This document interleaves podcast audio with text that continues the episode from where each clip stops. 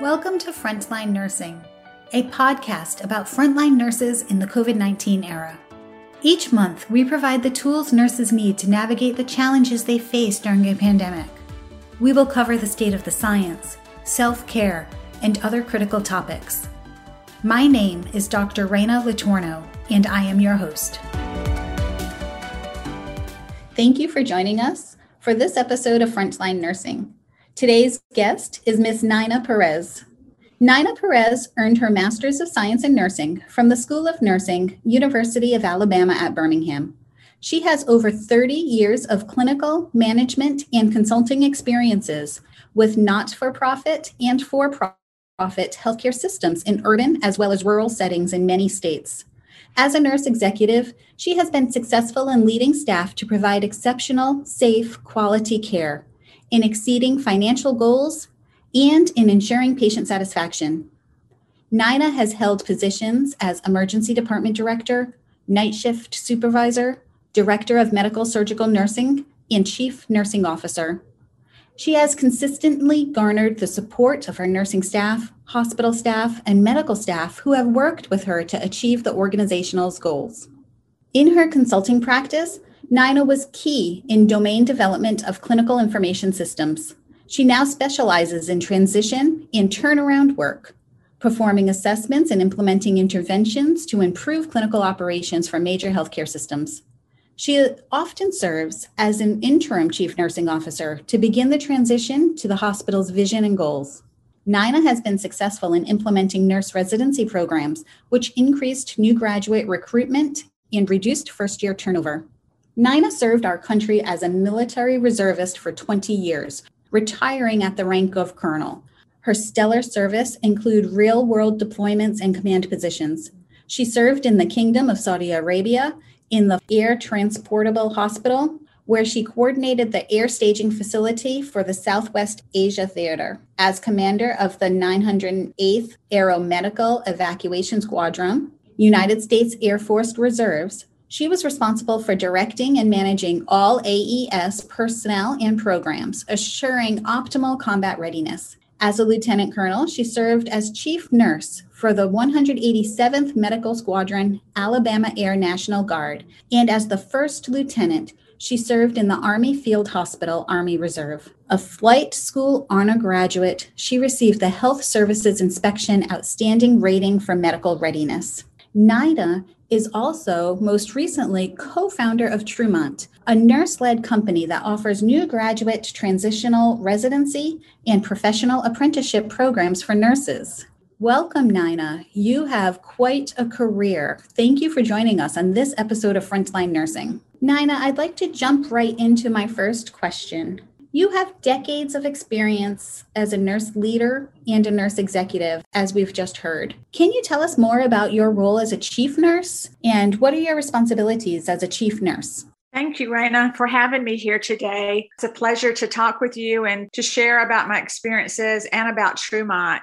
Um, your first question was about the role and responsibilities of a chief nurse. And I can say with confidence that the chief nursing officer is responsible and accountable in setting the direction of nursing and for achieving quality patient outcomes. In that role, the chief nurse serves on the executive team of the hospital where he or she contributes to the hospital direction and the organization's goals. The chief nurse will uh, communicate the vision of nursing and help develop her team of leaders so that vision can be realized. The chief nurse is an advocate for patients and for the staff and a promoter of not only safety, but also for evidence based practice. And most importantly, the chief nurse is a role model and a mentor. That sounds like a lot of responsibility. Thank you for explaining that, Nina. And in your role as a nurse leader, as a chief nurse, and as a nurse executive, you've been very successful in leading staff to provide exceptional, safe, quality care. You've been very successful in helping organizations exceed their financial goals. And you also play a major role in ensuring patient satisfaction. Can you tell us a bit about how do you do this? What are some of your strategies? Rayna, many, many years ago, as a young leader, I read a book by William Bridges. It's called Managing Transitions. And basically, in that book, it talks about how it's not the change that will do you in, but it's how you manage the transition of the change. Where there are stages of change, you have the ending, the losing, and the letting go, and you have to work through those stages. And most importantly, what I learned and took away from that book was the four P's of a change uh, process, where you have to share the purpose of the change. You have to communicate and paint that picture of what the new is going to look like. You have to have a plan for the change and communicate the plan. And then you have to let people know what is the part that they will play in the change. And then you communicate, communicate, communicate. And whenever I've introduced something new and I've struggled with a transition, I could always go back and see that one of my P's was weak and not well developed and are not executed well. So that's really when I try to lead change and introduce something new. I always go back and make sure that I have my P's well planned out and that I communicate and then communicate again and then follow up with another communication. Uh, I also ask about any barriers and I talk to the staff that they might see why uh, the change might not be successful. And then I eliminate those. I know one time I had rolled out bedside shift report, and over time we had drift, and it ended up being shift report outside of the patient's room, and even sometimes shift report at the desk. And so I did a restart, a reset, and reset the expectation that bedside shift report would be done at the beginning of every shift and it would be done at the bedside. And so when I did the reset, one thing I added was I went and asked the staff what were the barriers from keeping us from doing it every time at the bedside. And I got feedback that we had added a lot of things to bedside shift report that made it very long and all. Like one example was we had added that both nurses would do a complete uh, skin assessment. So we went back and took our bedside shift report back to how we rolled it out initially with the expectations and it was successful. So listening to the staff on why something might not be successful has helped me well when I rolled out things Thanks for using that as an exemplar, Nina. And I think that a lot of our listeners can probably relate to your exemplar bedside shift report or new policies and procedures that are happening at the bedside. And sometimes when we roll them out, it, our outcomes may not be what we originally intended or desired. And listening to the staff and making changes based on their feedback seems to have made your strategy very successful. So, in your experience leading others through change and transition, in addition to the exemplar you provided with the bedside shift report, how else do you acquire the support of the nursing staff and the support of your interprofessional colleagues? You mentioned communication. Are there other strategies that help you acquire their support? I think first, if you put the patient in the center of all decision making, people can find a common ground. Uh, and that's what I do. If the discussion's going off or people are not focused or going in different directions, I've always found if I can lead the discussion back, why are we discussing this item and what is best for the patient, that everyone can find common ground. Uh, and also involving that frontline staff, just like I spoke about, they really know what's going on. They know what they need, and they really want to provide what is best for the patient. And as a team member with my colleagues, I try to be a good team member. I try to listen and be supportive. If my CFO or COO has a project they're working on, I try to role model and be a, a good team member to help them meet their needs. Thanks, Nina. Thanks for especially saying that your recommendation is to listen to the frontline staff and the frontline nurses. And we're hearing a lot right now as we're listening to mainstream media or social media. We hear a lot from nurses, I think, saying that they want to be listened to. They want to be valued for the hard work that they're doing, and they want to be cared about in ways other than other than just, hey, good job, or putting signs up that say heroes work here, which I am sure is very well appreciated. But how else, as a nurse leader, can you demonstrate caring about your staff? Do you have any recommendations or strategies that you've implemented that demonstrated caring about the nursing staff? Thank you, Rayna. I think what's worked well for me is uh, being visible and being engaged around daily in patient care areas, also around uh, at night and on the weekends. And that means a lot to staff to uh, to see your face, to check on them, to see how they're doing. And as I round, I listen. I encourage the nurses to speak up. I want to know what they're thinking. I want to know what they need. One thing I, I believe in is for the nursing team to have a brief in the morning. Uh, so I encourage that for the team to get together, make sure everyone knows each other, make sure they talk about the plan for the day. They know who, to call if they need something. And then the near the end of the shift, and this is one thing that's hard for nursing to do, is to have a team debrief a couple of hours before the end of the shift so they can capture what went well because if something went well we want to repeat that and learn from it so it can become a habit and also to capture those opportunities that we can learn from and capture those opportunities in a way that they can be communicated to others that may need to get involved and provide them with what they need. I know uh, one time I was rounding later in the afternoon and I just, the nurses, most of them were at the desk. So I asked them, could we debrief and go through the questions and all? And the secretary had shared with me that she had to walk 66 steps to the next unit to retrieve discharge paperwork on a patient that was being discharged because the printer was broken. And so that meant if she was gone, that the nurse had to stop and answer the phone. It meant that there was a delay in the patient being discharged, waiting for someone to retrieve the paperwork. And it meant that the patient that had been waiting in the ED was delayed on getting up to the room because the patient had not left the room. So I was able to get a new printer for them, and I was able to help them uh, see how, if they took time to debrief and then left a note, because we had a board uh, on the unit where they would post items that came up in their debrief, that as I rounded, I could look at that board and see what their needs and all were.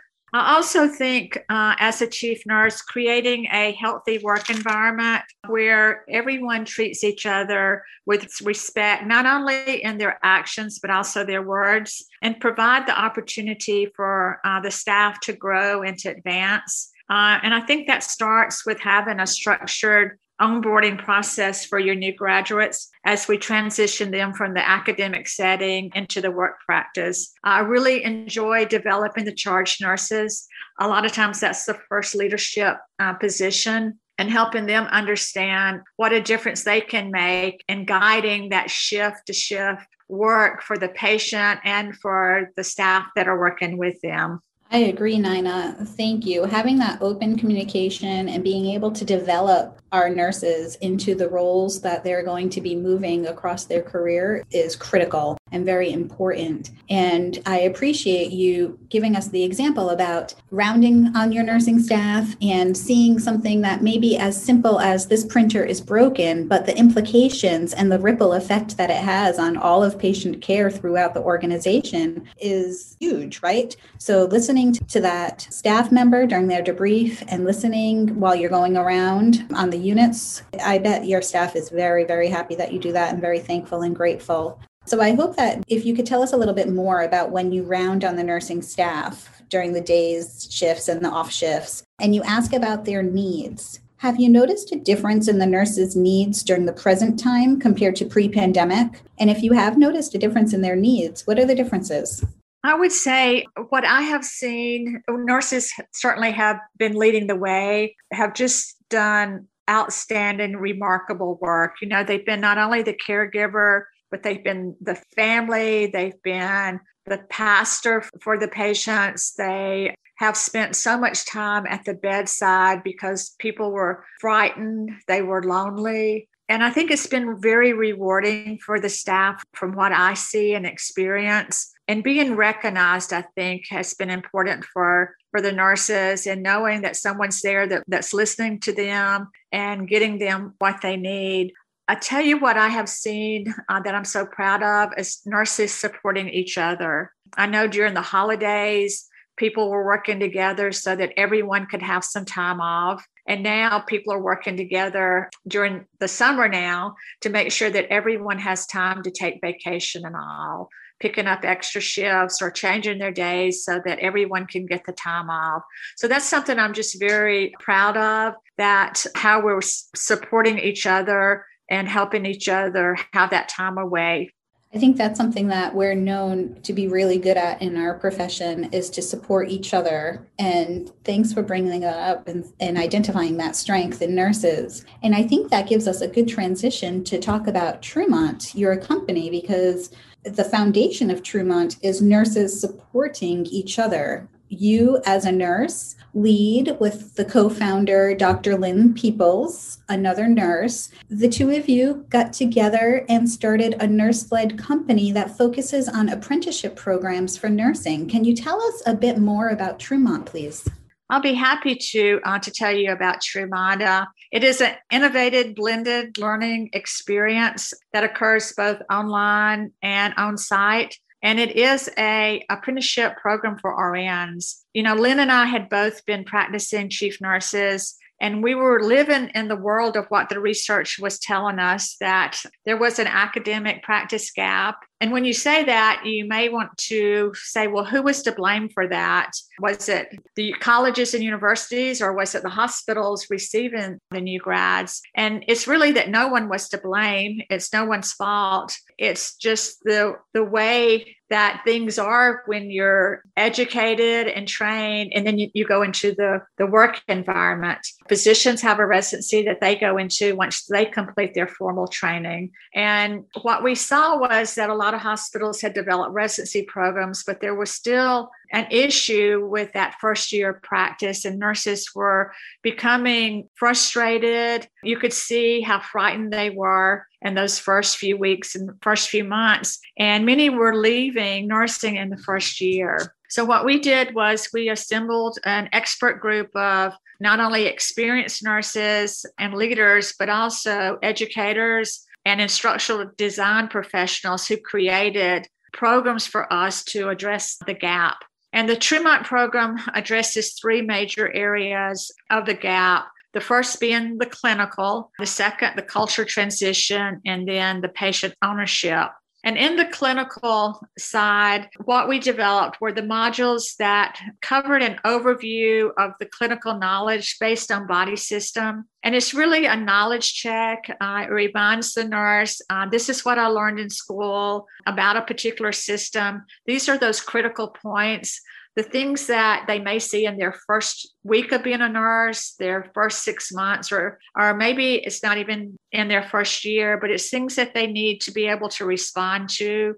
And we also discuss the harms associated with the different body systems and how it can be prevented. The uh, culture transition covers things like healthcare policy and ethics, communication, teamwork, uh, how do you work with different generations, change management, and really helps the new person transition into the healthcare environment, into the hospital, and help them feel more comfortable fitting in to the people that they will be working with. Now, the patient ownership covers leadership and also how to be a good team member, how to delegate, system thinking, project management, and evidence based practice. And our goal is we want the nurse to understand how they can make a difference. And I think that's what it's all about. Nurses want to take care of patients, they want to grow in their profession, and, and they want to make a difference. One thing that we did was we developed discussion forums with our case study presentations where we asked the nurse to share an experience or a thought on a topic related to the case study, and then also to comment on another nurse's post. And it's just been so heartwarming to read their comments and to see how they're supporting each other, what they're learning about themselves, what they're proud of, of what they're accomplishing. And what we want to do is to create that bond of support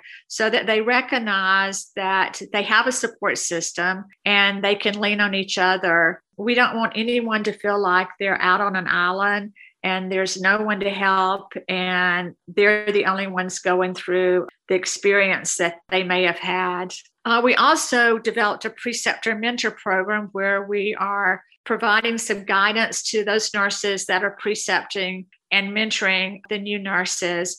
And that covers adult learning, uh, communication, how to give feedback. And we've had a lot of positive feedback from our preceptors and mentors that have completed that program. And what's interesting is it they say and tell us that it's not only going to help them be a better preceptor and mentor, but it's also going to help them be a better nurse.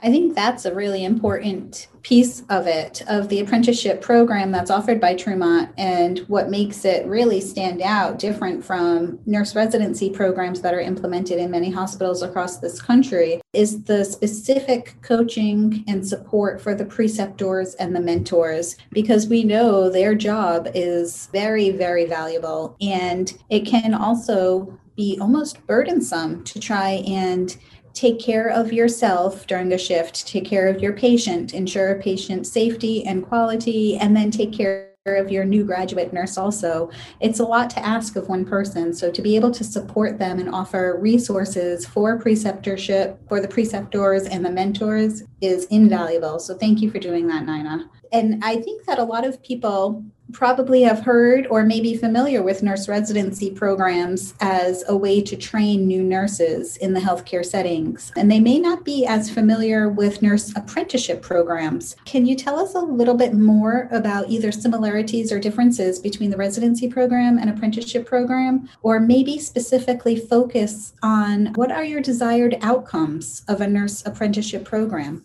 With the apprenticeship program, we are also focusing on the mentor piece of that, where it expands a whole year. So once they complete the clinical validation part, which the preceptor helps them with, then they have a mentor for 12 months where the mentor is really their cheerleader, their coach, someone that they can go to to talk about what's going on. So I think that's an important piece of being a mentor. And with the apprenticeship program, the onboarding is not only with the preceptor checking them off on skills, but it's taken them back, going through those clinical modules and helping them build that confidence that, yes, I did learn things in school. I am prepared, building that confidence that I am ready to step into the role of a nurse and I'm not alone. I've got my preceptor here. The preceptor is now trained on how to guide them and give them feedback and then hand them off to the mentor for the next 12 to 14 uh, months. Uh, we are have the RN apprenticeship in four states now. We're in Florida, New Mexico, Arkansas, and Iowa. And we also not only have the RN apprenticeship, but we have a women's ambulatory health apprenticeship and we also just found out last night that we have been approved for a home health aide apprenticeship also. What we want, our desired outcomes, bottom line, is that we want to con- contribute to excellent patient care by developing not only competent nurses, but also confident nurses, and also helping them see how they can make a difference and what a rewarding career they will have as a nurse. Oh my gosh, Nina, congratulations on the late breaking news. Uh, another occupation that could be added to the Trumont apprenticeship program list. That's fantastic. So, not only is Trumont focusing on newly licensed registered nurses and or new graduate nurses, but they're also focusing on specialty areas such as women's health. And now you're expanding into home health and just really looking at I think, changing our healthcare industry to better serve our patients. So, thank you for all that you're doing with Trumont. And thank you again for talking to us about the mentoring that the apprenticeship program is providing to the new nurses, new nurses into the profession, and new nurses into new roles. That mentorship is, again, going back to nurses supporting each other and making sure that we're going to ensure success in our profession. So, thank you for all that you're doing with Trumont Trumont and in your role as a nurse leader and a nurse executive and a chief nurse at so many institutions across the country. Do you have any final thoughts that you wanted to share with our audience? I would just like, uh, Rayna, to thank you for the opportunity to be here today and to talk about Trumont. And people can visit us at trumont.org. And also, just to give a, a thank you to everyone that supports our nurses, you know, uh, that would include their families, their parents, spouses, and children, all of our educators that prepared them for a very rewarding career, our hospital leaders that's providing a healthy, safe work environment, and also to our patients and family that show appreciation and words of encouragement and all. And just a big heartfelt thanks to all of our nurses out there. They truly are the best. I agree, Nina, you being one of them. So thank you again for joining us on this episode of Frontline Nursing and teaching us so much about the role of nurse executive and the place for apprenticeship programs within nursing and the healthcare industry. So thanks again, Nina. Thank you for joining us for this episode of Frontline Nursing. This podcast is made possible thanks to generous funding by Florida philanthropists Mr. David Kotok and Ms. Christine Slesinger. If you liked this episode, please check out our educational series, Frontline Nursing During COVID 19 A New Paradigm, presented by the University of South Florida College of Nursing. The Frontline Nursing program is designed to give frontline nurses the tools they need to advocate for their safety and well being during the COVID 19 pandemic nurses may receive four CEUs at no cost, thanks to funding from our generous donors. For more information, email us at frontlinenursing at usf.edu. This is the podcast that frontline nurses need. Bye.